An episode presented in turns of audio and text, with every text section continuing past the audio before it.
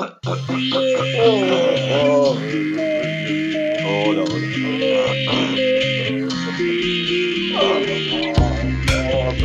Me encanta ese episodio de Seinfeld. ¿Cuál es? Yo no vi Seinfeld. ¿No viste ¿No viste Seinfeld? Sos un pelotudo. Vi la primera temporada. Sos un pelotudo. boludo. Pará, vi la primera Bueno, temporada. mira, Pero, mira, ¿En qué año la viste? Pará.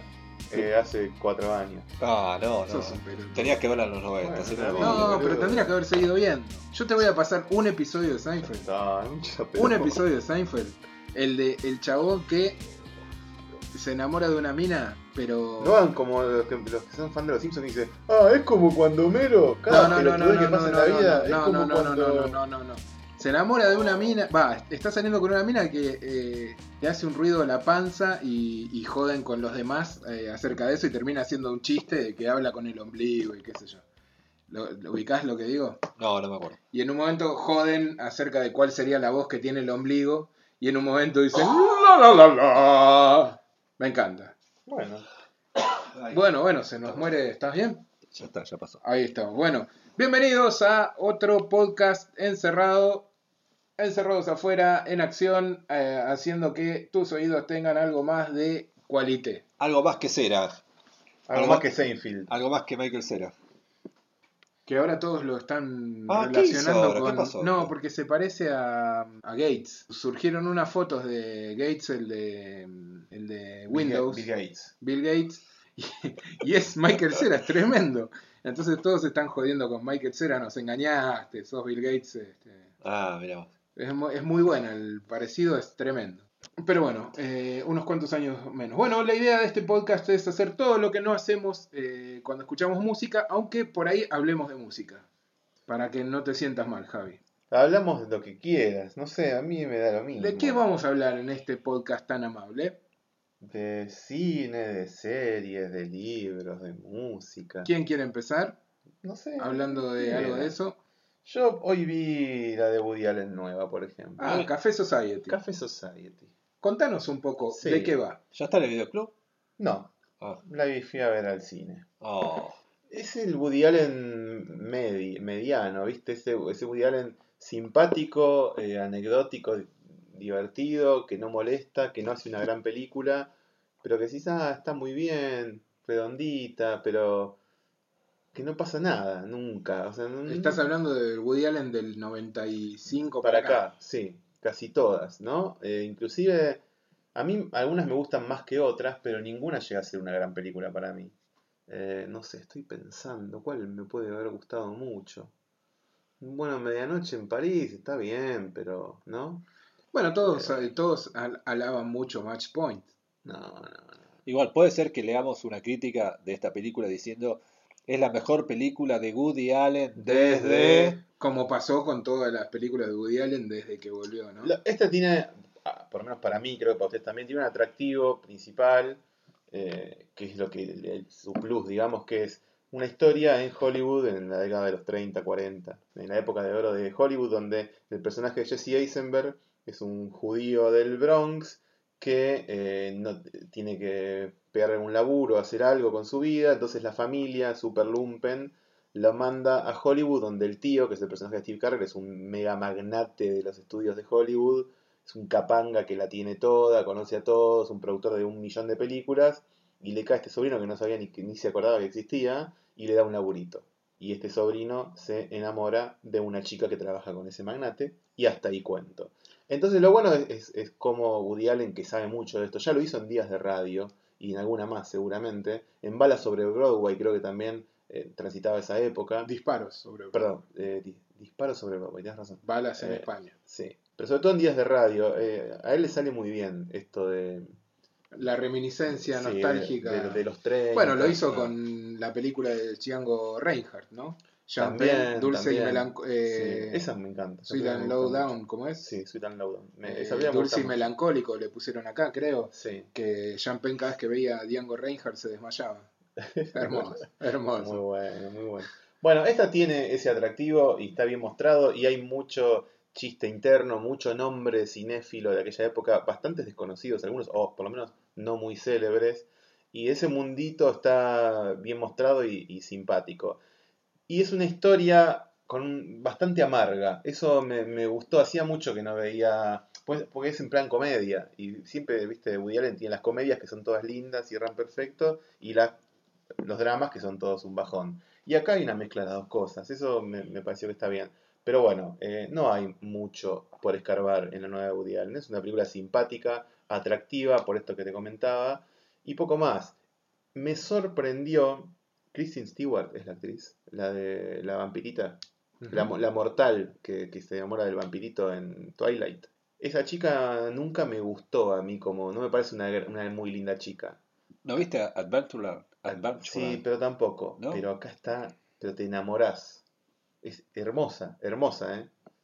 Me sorprendió. Sí, está muy linda Kristen Stewart. Eh, ¿Cómo se llama el protagonista? Jesse Eisenberg. Sí. Dos cosas. Primero, Jesse Eisenberg debe ser el actor más Woody Allen Sí, sí, que sí, no claro. había actuado con Woody Allen, ¿no? Bueno, de hecho, en la revista en la que trabajo, bueno, vamos a publicar una, una Un entrevista a Jesse Eisenberg y dice algo que yo desconocía, quizás ustedes lo saben, yo no, y me sorprendió. A él el cine mucho no le importa, no, es un- no, es- no se considera un cinéfilo, no mira muchas películas, no miró en su vida muchas películas, sino que estudió cine como, como formación, pero más que nada una cuestión formal, o, pero no, no por... No, por, no le da no le da demasiado placer, pero sí flasheó con el cine cuando descubrió Crímenes y Pecados. Fue la primera película que la, la vio tarde, ya de grande, de Woody Allen, y se hizo enfermo fanático de Woody Allen, y sí, es como su ídolo, su eh, una especie de Sí, luz a en, seguir. en el Festival de Cannes, donde se estrenó Café Society, Jesse Eisenberg dijo esto Mira. en la conferencia de prensa porque le preguntaron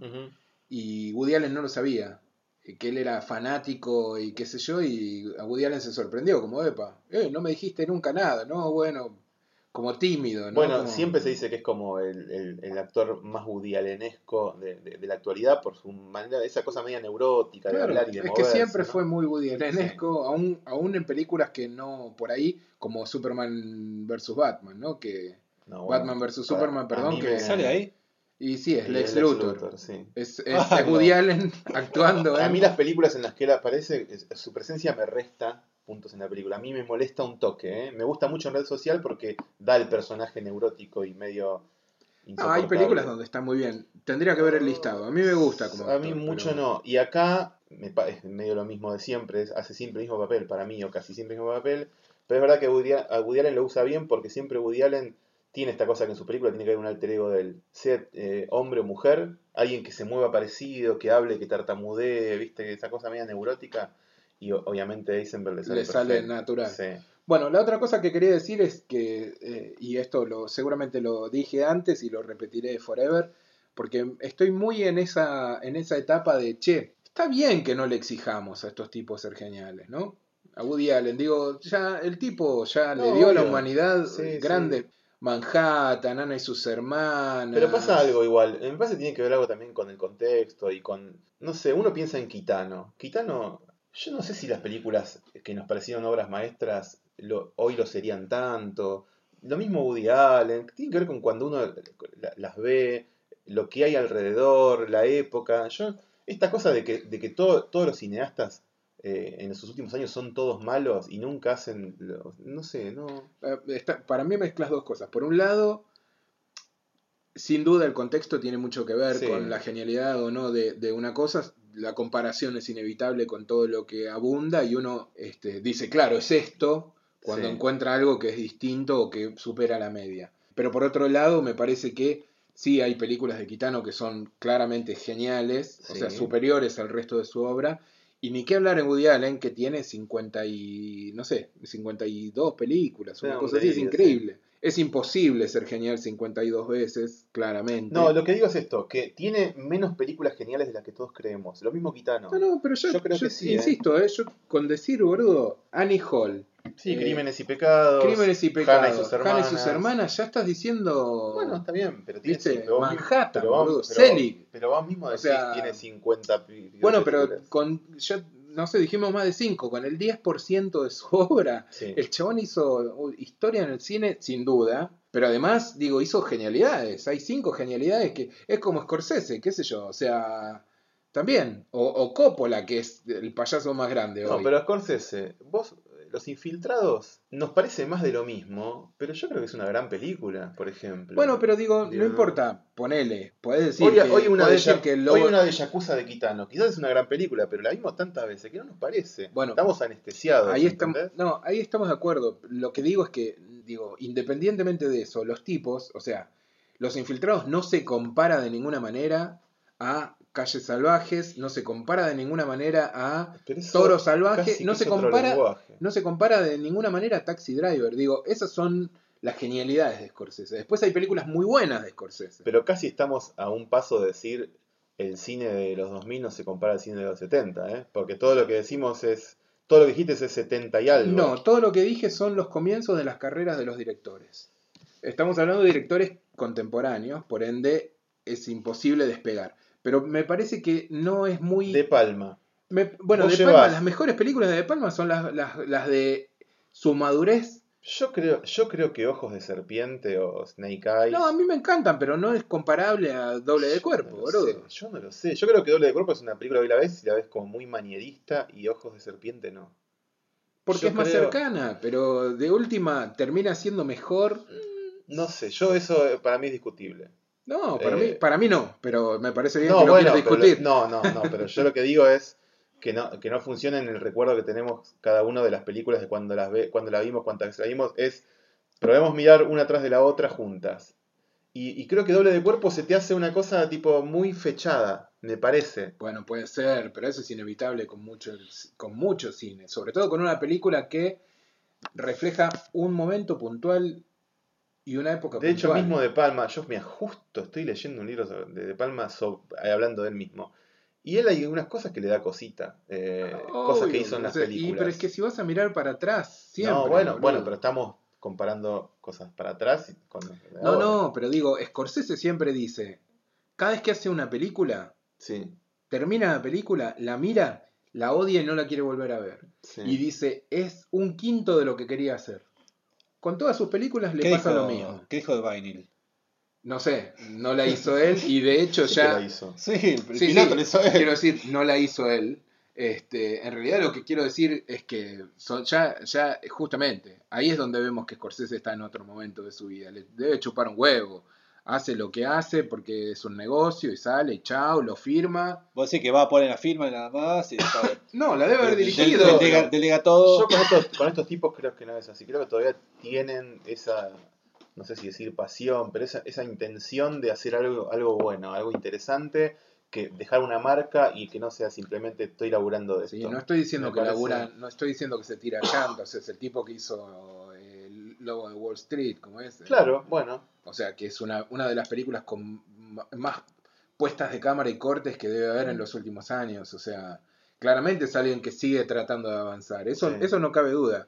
Lo que pasa es que me parece que también avanzan un poco en círculos, de alguna forma. Se repiten de alguna Bueno, forma por- es porque es inevitable, claro, por es eso, a eso me refiero, que no le podemos pedir genialidad permanente. a No, bueno, pero ¿por qué considerar que la repetición no es genialidad? Pues solo porque es repetición y ya lo pero es conocemos. lo que acabas de decir, justamente, las de Yakuza que son, o sea, todo ya lo viste. Claro, bueno. ya lo viste pero y es un remix de sí mismo. No tiene más que ver con nosotros que con el que la filma. No, ¿Y qué va a quizás no, quizás son las dos cosas. Independientemente de eso, yo creo que cualquiera que vea hoy eh, por primera vez Lobo de Wall Street y después vea Taxi Driver, le va a volar la cabeza más Taxi Driver. Yo hoy veo No Violent sé. Cop de, Ta- de Kitano y me cago de embole. Y cuando la vi me partió la cabeza. Hoy bueno, me cago pero de eso es, eso es tu contexto como espectador. Y eso es, es lo que decías de entrada. pero- No, no, para mí el contexto es muy importante. Lo que no quiere decir es que Violent Cop no sea quizás lo mejor de Kitano, no sé. En no- no sé si lo es. esa y Flores de Fuego y Pero todo eso, era como... sos vos como espectador no, en el contexto. Estaban consideradas Y- como... Bueno, pero me ref- no me digo a vos solo, quiero decir el contexto evaluando la película y es esto que decía de entrada de el momento en el que se hace y todo. Después poner a consideración toda la obra del director, bueno, será otra A mí la idea esta media muy de crítica de cine de que las películas cambian, yo estoy un poco de acuerdo. Las películas con el tiempo van cambiando. Porque, no porque uno cambia, sino porque el lenguaje cambia, eh, las maneras de filmar Más o cambian. menos, más o Y menos. las No, películas no. Que, eran, que eran obras maestras geniales en su momento, hoy ya quizás algunas no, no se la bancan porque cambió tanto. el mundo y cambió la forma en que vemos Bueno, y percibimos claro, el cine, eso- pero cambiamos nosotros, la obra, eso- la obra obviamente Bueno, no cambia. Es una forma, es como Pero además, no, pero quiero, bueno, pero- pero quiero decir que, digo, por ejemplo, o sea, todo el mundo habla todo el tiempo de la mejor película de todos los tiempos, El Ciudadano. pero ¿sabes qué? Para mí es mejor eh, Sed de Mal. Pero además de eso, eh, digo, me gusta más y además me parece una película rabiosamente actual. Bueno, yo te iba a decir eso. El ciudadano eh, está por afuera de todo lo que estamos diciendo. El ciudadano no sé cómo, vos la mirás y no, no envejece nunca y parece chavo. O sea, es un delirio. Para mí Sed de Mal tiene lo- los mismos considerandos. Sí, sí. Y me parece más también, actual pero- que El Ciudadano, de última, en muchos aspectos, ¿no? En otros, bueno, qué sé yo, claramente son dos películas distintas. Sí.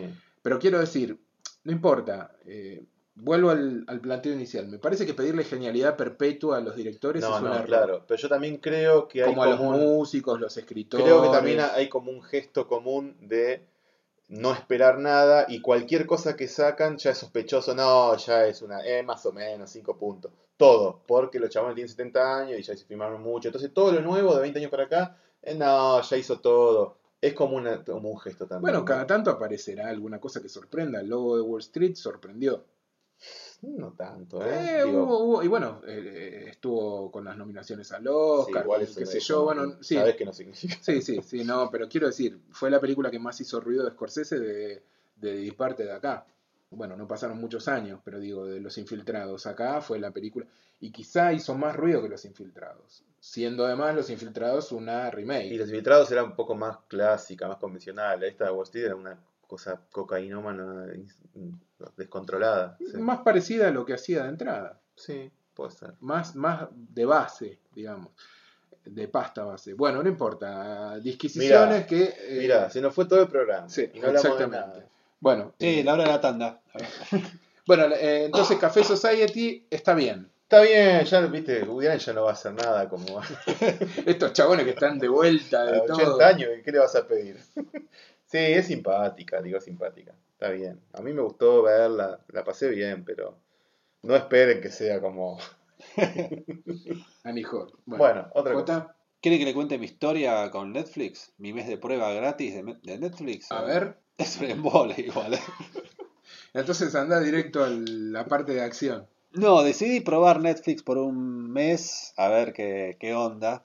Igual es la es el tercer año consecutivo que me llega Tom- Tomás la misma decisión. sí, que me llega un mail que me dice, lo invitamos a probar Netflix un mes gratis. Bueno, le digo. Eh, Y dale. y dale. El primer año armé mi perfil, empecé a elegir películas, armé una lista de, Lo que te de- gustaría de- ver. Lo, lo que quiero ver, entonces que era interminable. Llegué a ver eh, tres o cuatro cosas, cancelé la suscripción y listo. Un año después me invitan otra vez, me suscribo con el mismo nombre, misma contraseña, mismo mail y descubro que tenía guardada la lista del año pasado. Pero bueno, ya algunas películas no estaban, otras di- dije, ¿cómo pude haber tenido ganas de ver esto? Eh, hice crecer esa lista con otras cosas de que para ver. Pasó el tiempo, pasó ese mes, sin pena ni gloria, cancelé la suscripción y me olvidé. Este año lo mismo, pero no me habían guardado eh, mi lista de películas deseadas, así que empecé una de nuevo. Igual, todavía, lo que más tengo ganas de ver de lo que está en Netflix, todavía no lo vi, que son las dos últimas de Tarantino. Cada vez que, que prendía la tele era... no, Dos horas 40. Dos horas 40, no, voy a ver una serie, voy a ver Freaks, Freaks and Chicks, qué sé yo. Miraba algo cortito y después me ponía a boludear un rato a ver qué más había. Pasando todas las listas de recomendados, películas basadas en lo que te gusta, películas para pensar, películas indies de no sé qué, bueno, entonces... Películas militares, vi otra vez. Películas sombrías, Sí. basadas en libros. Pas- sí, sí. Bueno, en un momento llego, no sé cómo, a que me recomiendan. Entra una parte que son películas españolas, o películas en tu idioma era. Y la primera que, que está es eh, Ocho apellidos vascos. Que no sé dónde vi que la recomendaban y me quedó en Pero- la cabeza pero- como guardado. Como, Esta es buena. Creo que recomendaban no verla, donde lo No, leíste no, no, no. ¿Dónde recomendaban ver eso? No sé, no sé. en el país. Ponele, sí, ponele que sí, ponele que fue en el país. Para los que no saben, esta es- fue eh, la- la- el mega suceso del cine español. Fue la película que. No, es la película más exitosa de la historia del cine español. Por eso, o sea, fue la película Ah, que mirá. dio vuelta a todo. De hecho, hay ocho apellidos vascos y ahora. Hicieron ocho apellidos ca- catalanes para Catalanes. aprovechar el éxito de esa. Mirá Exactamente. en serio. Pero yo no la vi, digo, yo vi justamente, obviamente, al ser la la te- te- exitosa. te- tener el mote de la película más exitosa de la historia del cine español, dije, bueno, vamos a ver qué onda. 15 minutos duré, pero no se puede creer. ¿Vos viste algo de eso? ¿La Yo viste entera? haber- no, no, vi.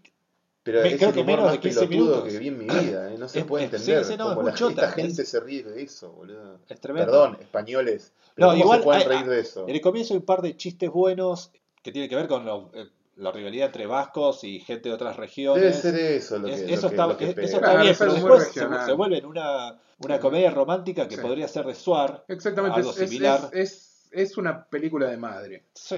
Es una película que a las madres les puede gustar mucho. este, Las abuelas. A las abuelas. Digo, tiene su mérito. Está muy bien hecha. Sí, hay paisajes. pero- yo, sí, yo ¿cuál- también. Yo vi tenés 10 con eso. 10 minutos y ya. Sí, también yo vi 15 minutos. Bueno, y dejé eso. y- nervioso. Dejé eso y en la siguiente de la lista de películas. eh, de- quiero aclarar que estaba muy al pedo. No, dale, muy dale, al dale, pedo, no dale, tenía dale. ganas de hacer. Está muy al pedo, poné Te Gremlin. estás atajando mucho. ¿qué? ¿Cuál fue el número 2? No, no, inexplicablemente al pedo, pero. Si eso fue Eh, el número 1, el número 2 no, me imagino. saber. Y bueno, siempre el número 2 es más grande que el número 1. Desde Chile, Para todos ustedes, para todos ustedes, una que se llama Sin Filtro. Nunca la vi nombrar. No tengo ni idea. Es de, es, es de. Ah, ¿cómo se llama? ¿Cómo? Eh, Ah. Está dirigida por uno que. Sí, tuvo- López. López. Que, Sí, sí, sí, sí, ¿Cuál sí. es la de López? La del colegio. Ah, porque en Netflix están todas las de López. Está Promedio rojo. Promedio rojo, eh, es la del. El director de Qué, pe- eh, Qué qué pena, pena, tu vida, qué qué pena tu pena vida, tu- qué pena tu sí. vida, qué pena tu... Bueno, que esas son películas muy efectivas. Bueno, este, Promedio Rojo hechas estaba más o menos bien. Sí, sí, sí, son películas hechas para Netflix, de hecho. Sí, bueno, Eh, sí. hechas con Netflix y en coproducción. Uno de los primeros, si no el primer eh, cineasta latinoamericano en trabajar con Netflix hace ya varios años. Este es ¿eh? el que está haciendo guiones con eh, Eli Roth. Es el socio de Eli Roth, es, eh, fue invitado al Festival de Cine de Mar del Plata. es Sí, un- con esas películas, sí, me Sí, sí, acuerdo. sí, estuvo. ¿Vieron Knock Knock? No. Bueno, y Sin Filtro no, también, viste 15 minutos. No, no, esta la terminé de ver, pero porque quería ver cómo se resolvía. En el comienzo hay como un par de planteos de en cuanto a un personaje, al personaje principal que querés saber a dónde va a llegar. Es una, una chica de unos treinta y pico que trabaja en una agencia de publicidad que de repente empieza, un, un día empieza a irle todo mal. Llega a trabajo y en, su, en el lugar de donde estaciona su auto hay otro auto. El jefe le dice, vamos a modernizarnos. El jefe, un moderno canchero que es, está al frente de la empresa por ser hijo de... Le, le dice entonces, pusimos a una youtuber que te va a ayudar y que va a hacer que la empresa se mantenga actualizada en cuanto a, la- a las tendencias actuales para llegar a la gente. Entonces, juega un poco con todo lo que tiene que ver con redes sociales, con formas Que, de que es comunicarse. algo muy, muy, muy de López. También es un tipo muy despierto en eso. López lo hizo mucho en, en la trilogía Qué pena. ¿eh? Ah, mira. Eh, siempre juega con, con lo que está en ese momento. En, en- en algún momento eran los mensajes de texto, después las conversaciones, este, nada, redes sociales. Siempre mete eso como elemento de diálogo con la ficción. Sí. Bueno, acá tenés todo. Tenés WhatsApp, YouTube, Facebook, todo está presente en la película. Lo que es interesante es ir viendo cómo el personaje este se va enloqueciendo y perdiendo los filtros, digamos. Ahora que la pienso, ahora que la cuento, no está tan mal. Pero igual, le sobra una media hora en la que ya ves venir todo lo que le va a pasar. Que, Eh, ¿Qué- me parece que también es otra película más dedicada a otro público, ¿no? Totalmente, sí, sí. Por ahí no tanto para abuelas en este caso, pero Para sí, tías. para tías, Prima. para primas, eso. primos también, qué sé yo. Bueno, te felicito. O sea, No, y me ¿en quedan- qué quedó tu lista? ¿Qué es lo que sí? ¿Qué es el número 3 en tu lista de Netflix? no, después ya venía, Las de Tarantino. no, después ya venía una de Darín. No, no, pero eso es la lista que me propuso Netflix. No, y mi lista después de, de las de Tarantino, no, empecé a meter clásicos. Estaba Sed Mal, o esa estaba en Qubit. Ya se me mezclan, Las plataformas. se mezclan las plataformas. No, todo mal. Bueno, esa es la vida moderna. Sobre información. Porque en Qubit también tengo mi lista de Qubit tiene mejor programación que Netflix. Sí, totalmente. Pero- Mucho más acorde a uno. Sí, bueno, pero qué paja hacer andar Qubit, ¿no? Digo, perdón, a mí me han... Yo la vez que quise probar eh, me parece muy poco funcional. Es- es- se traba todo, no sé, lo siento, ¿no? Es genial, la- ya lo dijimos esto en un Sí, podcast. es una gran idea, sí. Es, es es- la programación está muy bien, pero el, el dispositivo es muy poco funcional. Bueno, Bueno, seguramente se van a ir solucionando. Seguro, Es una sí, sí. plataforma que está creciendo. sí, sí. y Pero bueno, etcétera. repito, eh, para mí es más, más que muy buena la programación de Qubit. Sí, sí, sí. sí. Eso es verdad, sí. ¿Y vieron el otro, Retina Latina? Retina Latina es como Deon, Sí. pero, Sí, pero latinoamericano, ¿no? Sí. Nada, sí, me parece que es una buena propuesta, también es muy variada, igual que Odeon tiene cosas geniales y tiene muchas otras cosas que forman parte del acervo cultural este, y que bueno, están Que porque... nunca vamos a ver. Claro, no, no, pero uno, pero siempre va a haber alguien que las va, Sí, sí, para que las va a elegir, Play a la guerra gaucha cada tanto, ¿no? Para meterle un, un visto por lo menos. Sí. Le clavé el o sea, visto a, Asomar un- sí. a, Sí. no sé, a, um, Sin Fin de, de Christian No está esa. ¿No está Sin Fin? No sé. no Debería sé, estar. supongo que no. ¿Para Vamos, qué? Gente de ¿Para Odeon, qué? vamos. Bueno, ¿alguna otra mm, experiencia online? No, no, eso fue todo. Yo voy a hablar de dos series, si me permiten. Para variar. Sí. Este, dos series nuevas. Ah, yo vi dos en Netflix, pero. Ah, muy bien, y dale. Dale, No, vamos, no. vamos. ¿Cuál es? Freaks and Geeks y qué más? Eh, no, la de Winona, pero igual ya, ya es vieja. Strange, Strange Things. No hablamos. me- estaría bueno que seamos Stranger Things. Estaría bueno que seamos los únicos que no hablen de Stranger no Things. hablé. Ya hablamos, ¿Para boludo, ya vamos está. Listo. No, bueno, pasamos bien, a The Get Down. Dale. ¿Vieron The Get Down? El piloto de Get Down. 15 minutos. Eh, el- ¿Por una, qué un- tampoco? una, una salvedad. Porque no, no soporté. Pero no, no puedo hacer un juicio de valor porque solamente vi 15 minutos. Que me quemaron un poco el gorro. Pero bueno, vi 15 minutos. No puedo decir ni que me gustó ni que no. Solamente que el, el ritmo hizo que yo me sofoque y diga "Ah, voy a jugar otra cosa. Ah, bueno. Yo tengo el problema que por, por calendario a esta altura del año me cuesta mucho, va, me es imposible dedicarle el tiempo necesario a una serie. Entonces, a esta altura del año, ya con ver un, un piloto, por lo menos darme una idea y después retomar, estoy hecho. Fue lo que me pasó con The Get Down. Vi el piloto que me gustó mucho. Si bien me pareció, me pareció muy grasa en momentos, me pareció muy ridículo en otros, Bueno, pero Baz, es- así, infantil es- en otros, tonto. Yo lo vi porque Pero, me gusta claro. Luhrmann. Claro, pero es eso, es Baz Luhrmann. es, intenté es, es, es un, un Baz Luhrmann original. Son grasadas que uno se permite. Sí, están todas, todas las, todos los vicios y virtudes de Baz Luhrmann, Sí. este, que viene de hacer películas como Moulin Rouge o como eh, Australia. eh, Australia o Romeo y O Romeo y Julieta. Julieta, que acá No, a mí Romeo Julieta me, me Eh, encanta. Esto es muy a mí Romeo Julieta me encanta. Eh, esto es muy Romeo y Rouge Julieta. también. Y también me gusta Gran Gatsby. Bueno, esto es muy Romeo y es la que me falta Julieta.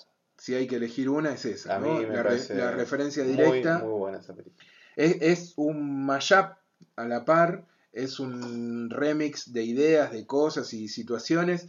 Es sobre el hip hop tanto como podría serlo sobre el tango si lo filmaran acá y el tango estuviera tocado de una forma circunstancial y la excusa para detallar cómo era Con la ciudad. música ese de bajo fondo. Ponele, sí. Es- es- y es- no, no sería extraño que sea la Ah. versión de Baz Luhrmann de, de Tanguito. Tanguito de series, de TV series. ¿No? Sería Tango Feroz 2. Tango Sí. Feroz, claro. Tango Feroz 2 The Continuation by Baz Luhrmann. The, Wild Tango. The Wild Gol- Tango. The Wild Years. O The Golden Years también. Eh, No está mal la serie, El- no, no está Bueno, mal. digo, pi- perdón, el no piloto. está mal. pero por lo que me decís, no, no, no, no sostiene esa. Yo aguanté dos, dos episodios más. ¿Por qué aguanta? Todos hablamos de que aguantamos. Porque me interesa, no, me interesa la, la historia. Hay dos historias. Eh, Yo la- aguanté dos minutos. la del chico con sus amigos, ¿cómo se llamaban? Los eh, Cuatro Fantásticos, no, eran. eh, Ay, no me acuerdo. no me acuerdo. Bueno, la, la, de, la del pibe que, que quiere rapear, que quiere que admira a Grandmaster Flash. Y la de su chica del deseo, que es eh, una chica latina, que quiere triunfar como cantante. Que es una bomba. Una pregunta. Sí. eh, ¿En la serie continúa esto que pasó en los 10-15 minutos primeros del primer piloto? De, perdón, el primer capítulo. El exceso de referencias. ¿Qué te dice? Ya de entrada hay un cartel que dice eh, Bronx o Nueva York 77. Y a los 5 minutos hay uno, vamos a ver Star Wars. vamos".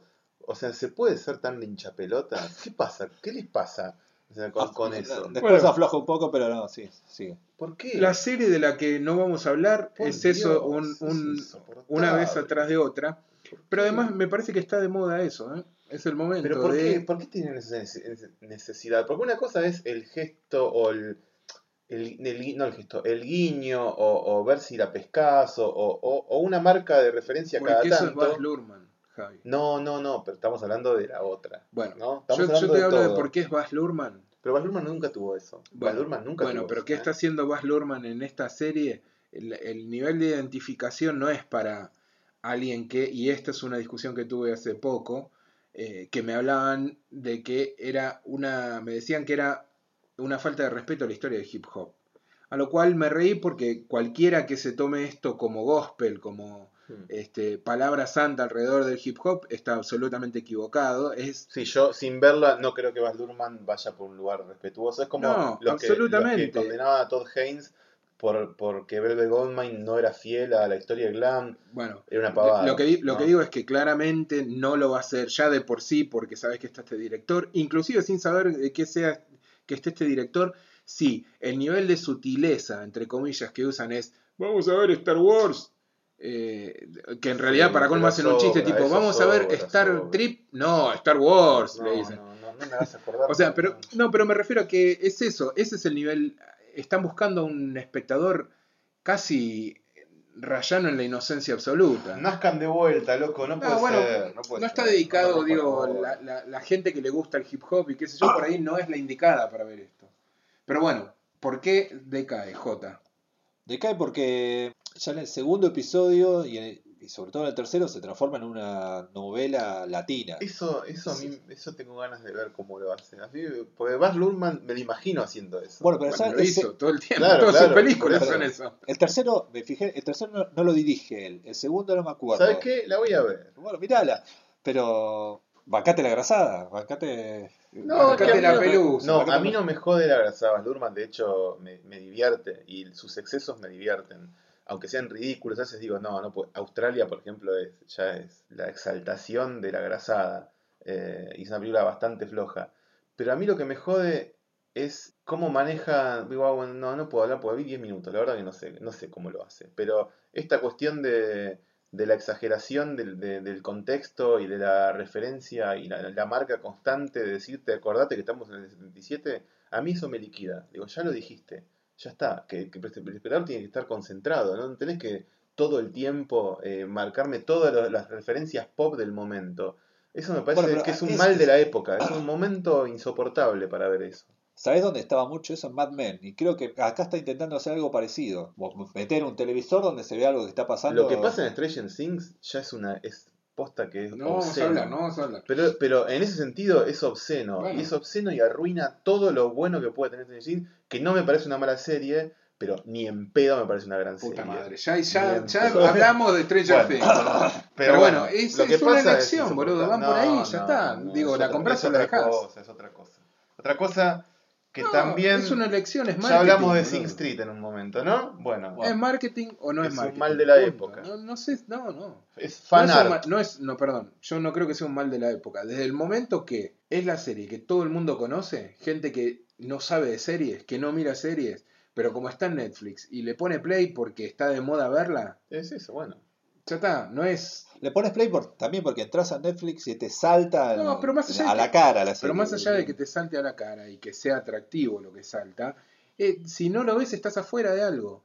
Y no pasa con las otras series, digo, es otra cosa, es otro fenómeno. Excede para mí, Un espanto. es una serie hecha desde el marketing, está perfecto desde ese lado. Es una elección y no es esta historia la que quiero contar, es para contar, Sí, para te todo vendo esto este esta paquete. Te historia. vendo este paquete. Es al revés. claro. Y lo, esto es lo que pasa con The Get Down. Bueno. E insisto en esto, podría haber sido lo mismo, pero en eh, la Buenos Aires del 30, qué sé yo, del 20. eh, eligieron un lugar, una época y desarrollar una historia que esté relacionada y sea la excusa para. Y bueno, en el medio metieron a, no sé, Cool Herc y Grandmaster Flash.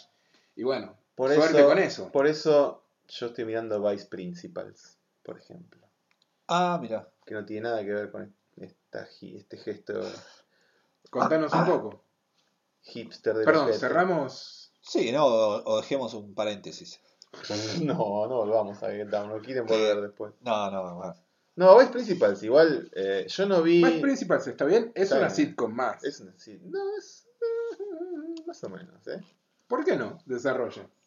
Porque la sitcom, uno define la sitcom porque es una serie que se desarrolla en tres o cuatro ambientes siempre lo Sí, mismo, sí, bueno, si uno reconoce, no tiene, la, razón. no tiene la forma de una sitcom. No es una sitcom. Digo, es una comedia de media hora más Claro. norteamericana. Sí, a sí, eso me no refiero. pasa nada. es HBO, una- ¿no? ¿Es HBO? Mm, No sé. no sé. Bueno, es la nueva, la nueva comedia de, creada por, y, y protagonizada por Danny McBride, que es este, el que tiene cara, es- tiene una cara de chiflado, el, el gordito de bigotitos. Eastbound and Down. Bueno, esa es la serie anterior que hace él con sí es de Hill. HBO, sí. Esta creo que también es de HBO. Bueno, con Jodie Hill, que es el director de Observe and Report, y alguna otra cosa. Hizo un par de locuras más con esta gente. Que uno lo puede meter al lado de las comedias con Seth Rogen y todo ese grupo de, de comediantes que hacen explotar la comedia a lugares inesperados, muy sacados, con escatología por momentos y incorrección constante. Es eso, Vice Principal. La historia básica, así, eh, en una línea, es eh, un, un colegio secundario donde el, el director, que es eh, Bill Murray en un pequeño papel que hace, deja, deja el Se colegio, retira, se, se retira. Entonces hay, hay que nombrar un nuevo director. Y hay dos vice- Candidatos. vicedirectores, los vice principals, que es Danny McBride, y el otro que no recuerdo el nombre del actor, que participa. Walton. Es uno que es muy gracioso, que está en eh, The Hateful Eight, la última de Tarantino. Bueno, los dos eh, piensan que van a heredar el, el- el puesto, y por supuesto no pasa, entra una señora, eh, y entonces toda la serie es ellos dos tratando de hacer la bien posible y hacer que esa mujer deje su puesto para ver si uno de los dos se queda en ese puesto. Y por supuesto está esta cosa entre las dos personalidades de los dos vicedirectores, Danny McBride es un Aparato. una- un aparato, un tipo de espantoso que detestan desde los profesores hasta los preceptores, hasta los alumnos, hasta los cocineros, todo. eh, y, se, y él no se da cuenta de eso. Y después está el otro, que es como un chupa media de todo el mundo, y como su estrategia es chupar la media de todo el mundo, pero el fin de ambos es heredar eh, el puesto del director. A mí me parece muy divertida, pero es eso nomás, es lo que dice Pablo, es una serie más, una comedia de esas, eh, pero a mí me divierte mucho y me parece muy sacada por momentos, muy sacada. Me sorprende que, que en la televisión hagan esas cosas. Chistes muy, muy subidos de tono. Ya van por el sexto capítulo y voy al día, así que me gusta. Y lo mismo pasa con The Night Of, de la que hablamos en un momento, así que no vamos a hablar mucho. Hablamos, Estamos al hablamos día. del piloto. ¿Solo del piloto? Sí. Hablamos del piloto, la- eh, perdón, de, yo vi el, el piloto de Vice ¿Y Principals. te gustó? Me gustó, sí, es eso, es algo que es simpático, Igual que está crece, ¿eh? bien. crece bastante. Digo, A nivel sacadez. Yo creo que está bueno porque nunca deja de tener la televisión norteamericana este tipo de series. Sí. Este, Son como marginales ya, ¿no? Aunque están bien No, en, en no, HBO no y sé, demás. no sé, ¿eh? No sé porque Eastbound and Down se terminó transformando en una serie de culto con, Ah, sí, con Danny. McBride también. Este, y, y tienen lo- son la- las mismas guías, digamos. Entiendo también y, Incorrección política, chistes subidos de tono. entiendo y sospecho que esto ya es como una repetición y que ya no es nada novedoso y que es más de lo mismo, ¿no? Digo, Pero son, son lindos acompañamientos de tengo media horita que veo, me Eso. clavo esto. O sea, Sí. funcionan muy bien desde ese lado. Y yo le doy la bienvenida a esas series. ¿eh? En general, son la mejor compañía para comer. es verdad. ¿Para comer Eh, qué? eh, no, no, mejor no lo digo. Pero estás, vas a comer, ¿viste? Estás solo en tu casa, Media triste, horita. solo, nadie te quiere. Y en, va- vez- en y vez de mirar bendita televisión. o- Claro, no, bendita hasta muy temprano. Es ahora yo estoy volviendo de la oficina. tipo 12 de la noche cuando vas a cenar. En vez de mirar Seinfeld en Sony. Claro, te clavas un Vice principal. un vice principal. Che, ¿pasa Seinfeld en la tele ahora? Deben pasarla. la- sí, sí, la pasaban, no sé ahora. Supongo que debe seguir. Bueno, de- eh, The Night Of, ¿hablemos brevemente o quieren que hablemos cuando termine? Cuando termine, ¿no? Falta un capítulo nomás. Bueno, en Pero breve- yo no sabía. el próximo No, yo podcast- no sabía que era una miniserie. Estoy muy en contra de eso. Para mí. Pero te dijimos. en ¿Cómo no sabías? piloto. Lo sabía de entrada. Me, me olvidé. Ah, sos un boludo entonces. ¿no? Si es que estás Entonces- en contra de algo que para colmo No, dijiste es que... no veías series, te dijimos No, que era no, miniserie. nunca dije dijiste- que no veía sí, series. Dijiste Sí, que meterte no, con no una quería- no serie no, verse. Bla, bla, bla. Y cuando te dijimos no, que era. que no miro la mañana. Está colgado. Escuchá el, escuchá el piloto. No dije escuchá, no digo, miro series. Digo, miro más películas que series. Bueno, y que no querías en- empezar series. bueno, la empecé. y dijimos que era una miniserie y dijiste, ah, qué bueno, entonces la veo. Después escuchalo. Me Eh, olvidé. Está grabado. La grabación está grabado. Me olvidé y me parece que no corresponde que sea una miniserie, es una falta de respeto para el espectador porque te plantean todo como un desarrollo de los personajes como lento, como que va creciendo, como subtramas, todo.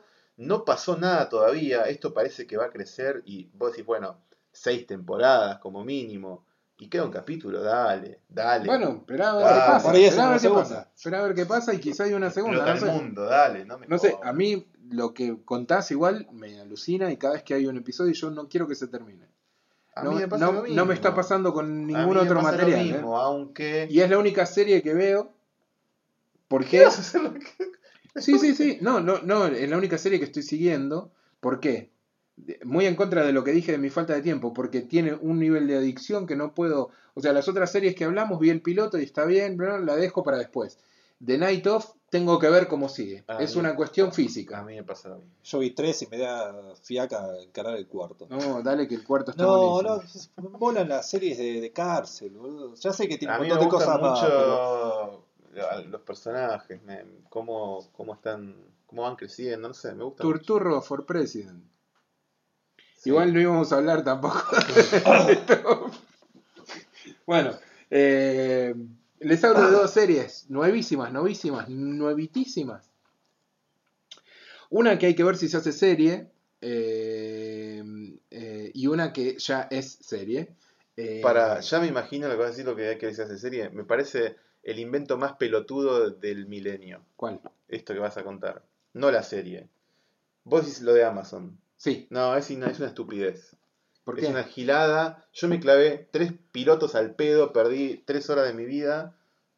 Porque, contá, contá de qué va la, la- la- la propuesta de Amazon desde hace dos iba, años. bueno eh, iba, iba a ir al revés, pero lo que hace Amazon es larga pilotos eh, que pueden transformarse en series. Claro, pero de, de todo lo que hacen, por ahí una se transforma en serie de acuerdo al voto del público. No sé si es tan Ah, así, no, pero de acuerdo a la cantidad de gente que lo mira. Entonces vos ves un, capi un piloto porque lo dirige, no sé, Whit Stillman. Yo vino de Whit Stillman, que es el de, bueno, eh, Metropolitan, Barcelona, Último Día de Disco. Love and Friendship. Bueno, claro. Obviamente, es un chabón que me interesa, miro la que puede ser una serie del chabón. David Gordon Green, lo mismo, un director que me interesa, hace un piloto, una hora, lo miro, da. después ninguno llega a serie. Y vos miraste el primer capítulo de algo que no continúa y que, tampoco, ganas. y que tampoco concluye, obviamente, porque es un primer capítulo que puede crecer por otro lado. Entonces es malísimo porque ah, te pone en un lugar de, bueno, de, de, de pispear algo que no va a continuar. Pésima Bueno, la idea. Y ¿cuál un gastadero de guita descomunal por Amazon, ¿no? Aparte. No, no sé si, no sé si es eso, porque el- en realidad muchas de estas series están producidas por fuera de. Y eh, lo que pasa con muchas de esas series es que nunca llegan a ver la luz. Bueno, Eh, en la historia de las series televisivas hay millones de series que nunca vieron la luz y, si- y hubo pilotos. Y hay un montón de directores que hicieron pilotos de series que nunca se conocieron. Eh, que la saquen a la luz para mí es positivo.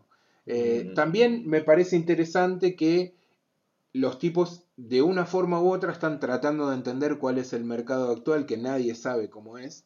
Ni Netflix, ni Amazon, ni eh, ISAT sabe cómo es el mercado actual. Eh, por ende, me parece que como desde un lado de venta y de marketing no me parece mal probar a ver qué onda. pero es la, es la, la prueba clara de que lo único que importa es la guita. No. la- sí, No, sí. no, no, no, no, Si no, funciona, no, no dicen, bueno, vamos a hacer un, un, un proyecto eh, que cierre así, un- nada, no, para, una, eso una está, obra. para eso está HBO. Bueno, por eso. Para eso tenés guita. otras señales. y, y la opción vos de verla o no verla. Digo, si ya Am- sabes que... Amazon financia un piloto o, no sé, hace las gestiones para que alguien financie un piloto de Amazon. Y si la gente dice, lo ve mucha gente y dice, ah, me gusta, ah, entonces lo hacemos. Entonces por guita. No importa si está pero claro bueno. que es por guita, boludo. ¿Cómo, cómo se producen No, las cosas? No, no, son gratis. no, bueno, no importa, pero, Pero- se hacen una serie con un Sí. planteo, todo. Después no funciona, no funcionó. Bueno, llegamos a una temporada, pero hiciste 8 capítulos, 10, 12, Bueno. cerró. No esta gilada. Bueno, ¿qué está pasando? no Por acuerdo. ejemplo, hay cosas que Netflix está agarrando pilotos de, que- de series que nunca avanzaron. O sea, hay gente que está diciendo, bueno, esto quedó trunco y estaba bueno, pum, lo agarran y lo producen. Son los menos. Hmm. Pero es una forma también tuya, propia, de salir a exponer lo que hiciste. Antes que dejarlo enlatado y que no se vea. Por eso digo, depende.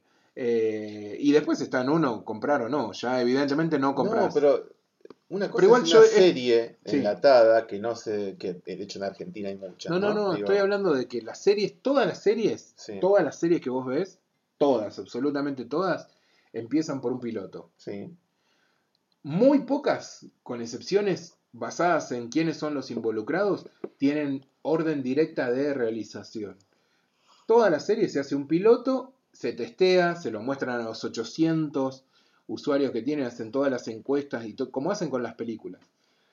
Eh, digo, si funciona, sigue. Y si, si no, funciona se hace y si no, no se hace. O sea, todas las series. A menos que sea la nueva serie de Brian Fuller, la nueva serie de, eh, no sé, el nombre que se te ocurra, J.J. Abrams, eh, no sé, viene un, un tipo que tiene un nombre y ya tiene seguidores y tiene su propio nombre, bueno, seguramente con ellos no hacen esta, esta cosa. Pero muchas otras series, sobre todo las más chicas, tienen un piloto y una vez que se hace el piloto, si cierra, se hace, se encarga Eso el yo, resto yo de lo la entiendo, serie. pero el tema es sistematizar como Y algo perdón, normal Perdón, que de algo, golpe vos- algo que es comparable a lo que decís, pero para mí es más grave, es cuando agarran una serie que se plantea como un arco, como lo decís, lo que decís de The Night Of, se plantea como un arco, una historia que se va a llevar a cabo a lo largo de cinco temporadas, Hmm.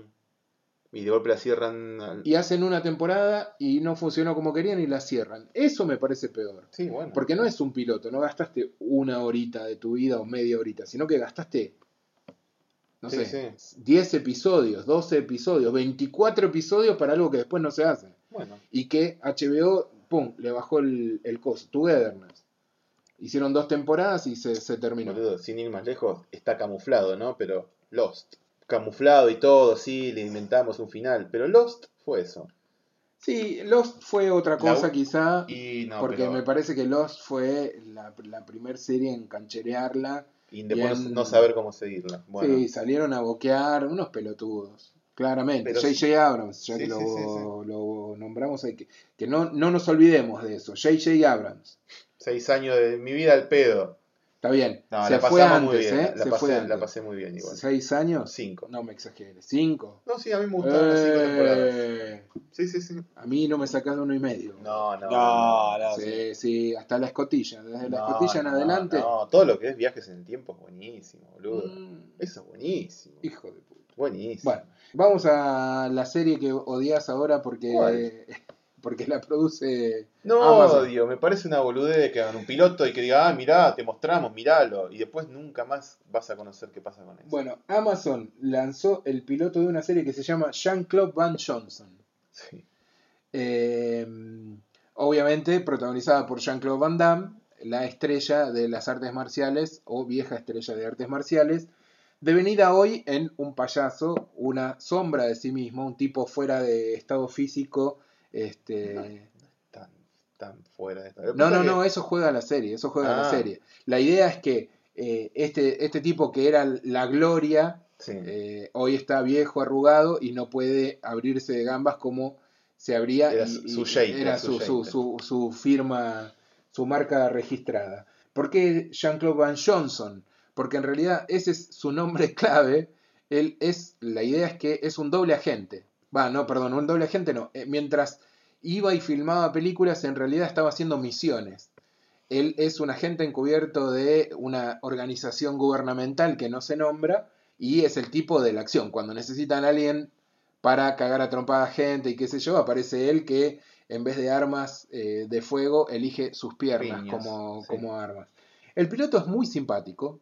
Habría que ver hacia dónde va la serie, si, si se continúa. Yo supongo que se va a continuar porque realmente eh, el carisma de este tipo no tiene fin. Se ríe mucho de sí mismo, está Bueno, lleno de... La prueba clara de eso, la película que recomendamos es eh, la que tiene las iniciales de él, JCBD. JCBD, que es él que va a, a un pueblo, creo que es su ciudad, de donde él salió, de, no sé si es Bruselas, Creo sí, en un creo, lugar de, de creo que ahí. es belga. Eh, sí, es belga. Eh, va a un pueblito, a, a su pequeña ciudad, al banco, a hacer un trámite, y entran a asaltar el banco, y lo toman de rehén. Y él es Jean-Claude Van Damme, y dice, pues yo soy Jean-Claude.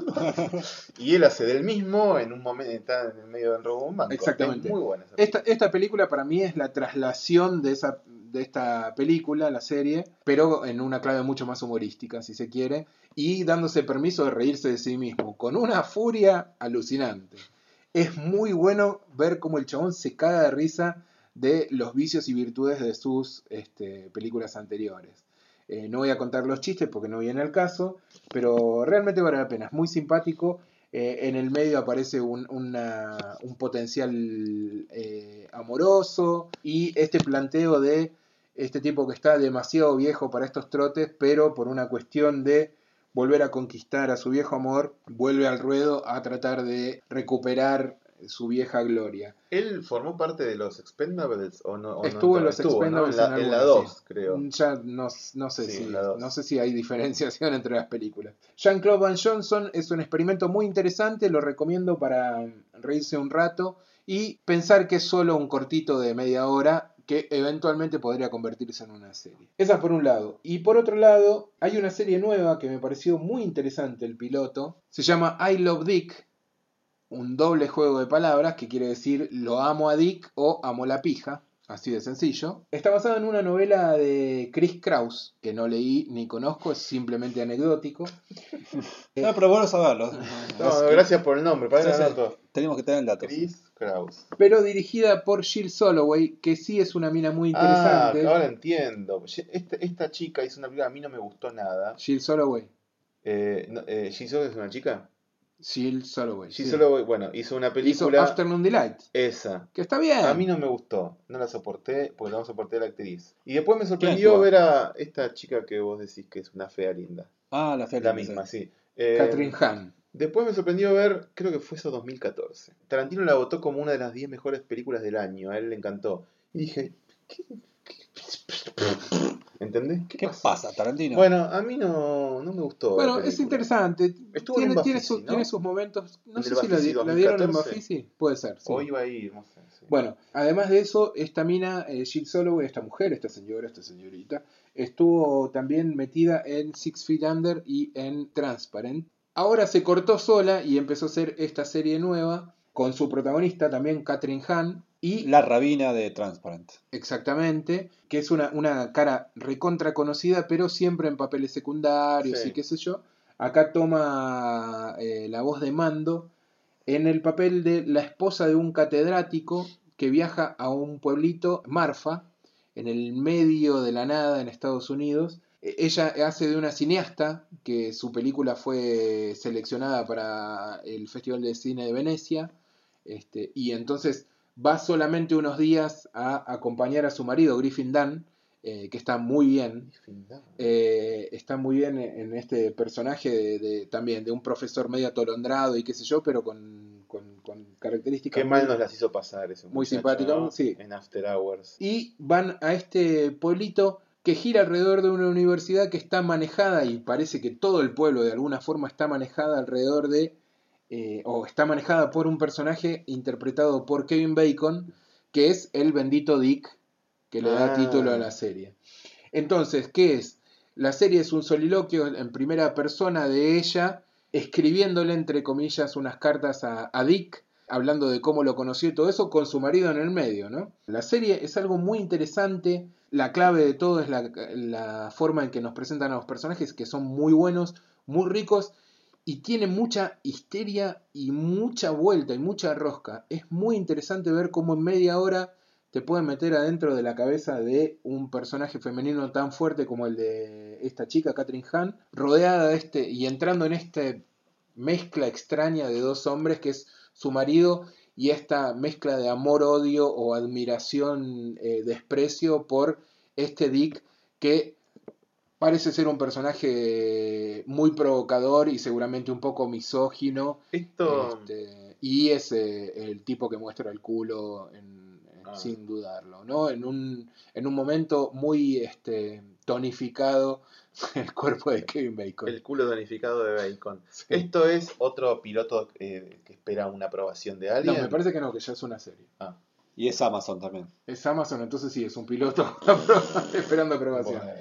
Bueno, como digo, es muy interesante, ¿eh? Sí, pero yo no la voy a ver porque no es una serie. No, no importa que sea una serie No o es no. una serie. Mirá, el- mirá el piloto, me parece una, una gran, un gran aporte. Bueno, Pero- dos series que no son series, dos pilotos que por No ahí en algún momento recomiendo fuertemente los dos. Sobre todo eh, I Love Dick por ser una propuesta distinta y porque me parece que labura muy bien todo esto de, de los personajes y etcétera. Mejor aún que Jean-Claude Van Johnson. Esas son las cosas que veo cuando no debo ver eh, cosas. Cuando tenés tiempo. No.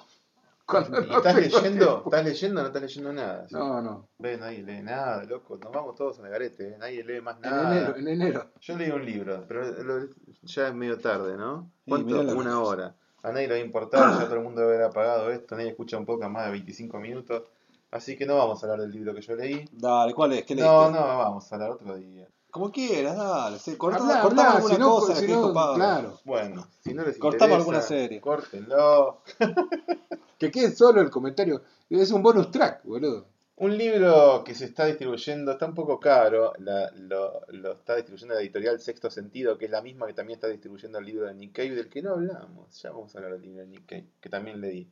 El libro en cuestión es Joy Division, New Order y yo, de Werner Sumner, guitarrista de ambas bandas, que hizo una autobiografía hace un par de años, que se tradujo, por suerte, eh, al español, en España, ¿no? Justamente. Eh, y está Ah. bastante bien, es muy- eh, escribe de manera muy sencilla, pero muy descriptivo, y por supuesto cuenta toda su infancia, que es tremenda, en un suburbio de Manchester, con historias familiares así bastante pesadas, con madre enferma, padre abandónico, eh, posguerra, todo un bajón, eh, una zona bastante pobre, y él, eh, viendo que iba a de su vida, hasta que conoce a sus amigotes Peter Hook y demás, arman una bandita, eh, van al famoso show del 4 de julio del 76 de los Pistols, que van ahí, y está Tony Wilson, y todo lo que vimos en 24 Hour Party People, lo cuenta él, y cómo aparece un tal Ian Curtis por teléfono que dice, yo quiero cantar en tu banda.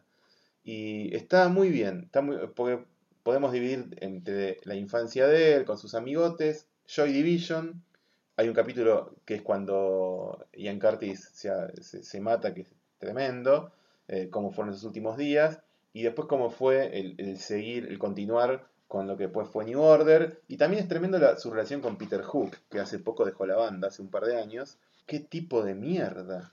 ¿Qué tipo de mierda? Ah, Peter es, Hook es- es, es saca trapitos. Madre mía. sí. Bueno, si vos lees a Peter Hook, dice lo mismo de Bernard Summer. Pero yo le creo Sí, a sí. Bernard Sumner, posta, ¿eh? Bueno, yo tuve, esto quería decir, perdón, estoy Es, perdón, estoy es, una reacción frente a los dichos del otro. Seguro, sí, sí, sí. Eh, es así, yo leí este libro y tuve una obsesión enfermiza por ese momento y por esas bandas. A mí me encanta, más New Order que Joy Division, pero me gustan mucho las dos. Pero bueno, son bandas clásicas que uno escuchó mil veces y no vuel- vuelve uno, vuelve uno cada tanto, pero no.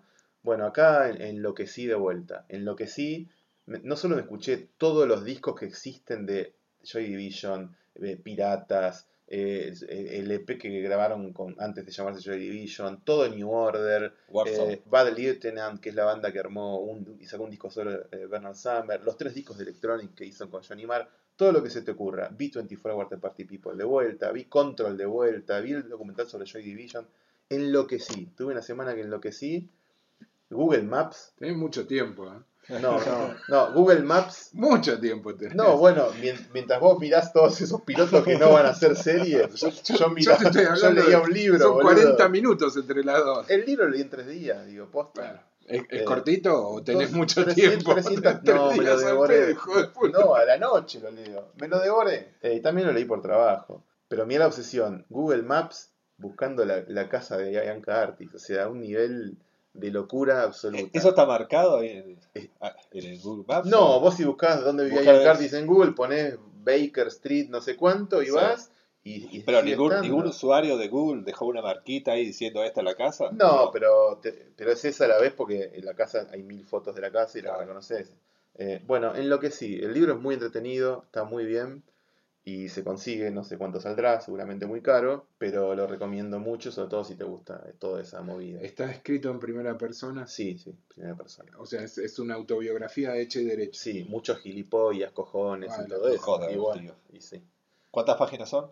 300, poco más. Ah, está bien. Está muy bien. Yo eh, en breve quiero hablar de cómics. Bueno, para la próxima. Sí, sí, sí, sí. Yo estaba viendo que tenés uno ahí, que tenés la segunda parte de este de, Du- de Dupuy y Berberian. solo la Ah, primera. leí ese también. Monsieur Jean. Monsieur John, volumen 1, yo leí ese.